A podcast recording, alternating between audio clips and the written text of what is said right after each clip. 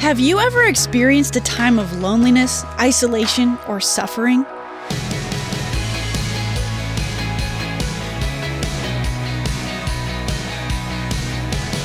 Hey there, I'm Emily Tenter, and this is Unlocked, your daily key to unlocking God's Word in your life.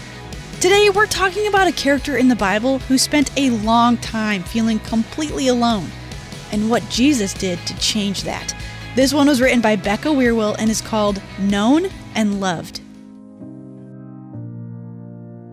Four different authors wrote accounts of Jesus' life, called Gospels, and three of them recorded one of my favorite stories about Jesus his interaction with a woman who bled for 12 years. This woman had spent over a decade suffering physically, but on top of that, in that culture, she would have been considered unclean. She probably felt isolated, lonely, and hopeless. But then she saw Jesus in a crowd. She edged her way toward him until she was close enough to touch him. She thought, if I only touch his cloak, I will be healed. Matthew 9:21. So, she touched him. The Gospels of Mark and Luke tell the rest of the story in a similar way. After the woman touched Jesus' cloak, she was immediately healed. Jesus knew someone had touched him, and he asked, Who touched me? Then the woman fell at his feet and shared the truth with Jesus and with the crowd. Jesus told her, Daughter, your faith has healed you. Go in peace. Luke 8 48.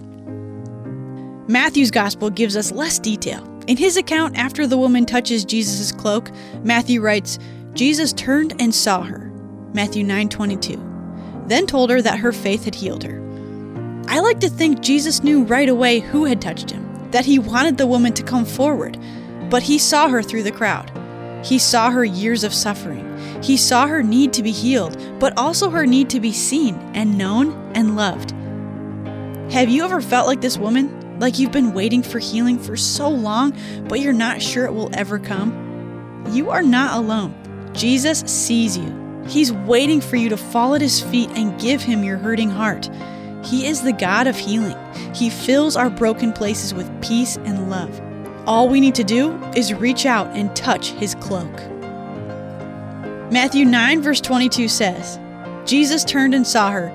Take heart, daughter, he said. Your faith has healed you. And the woman was healed at that moment. So let's talk about this. Have you ever experienced a time of loneliness, isolation, or suffering like this woman? What fears or anxieties do you think she might have had? While we can always ask God for healing, sometimes it won't happen the way we want it to right away.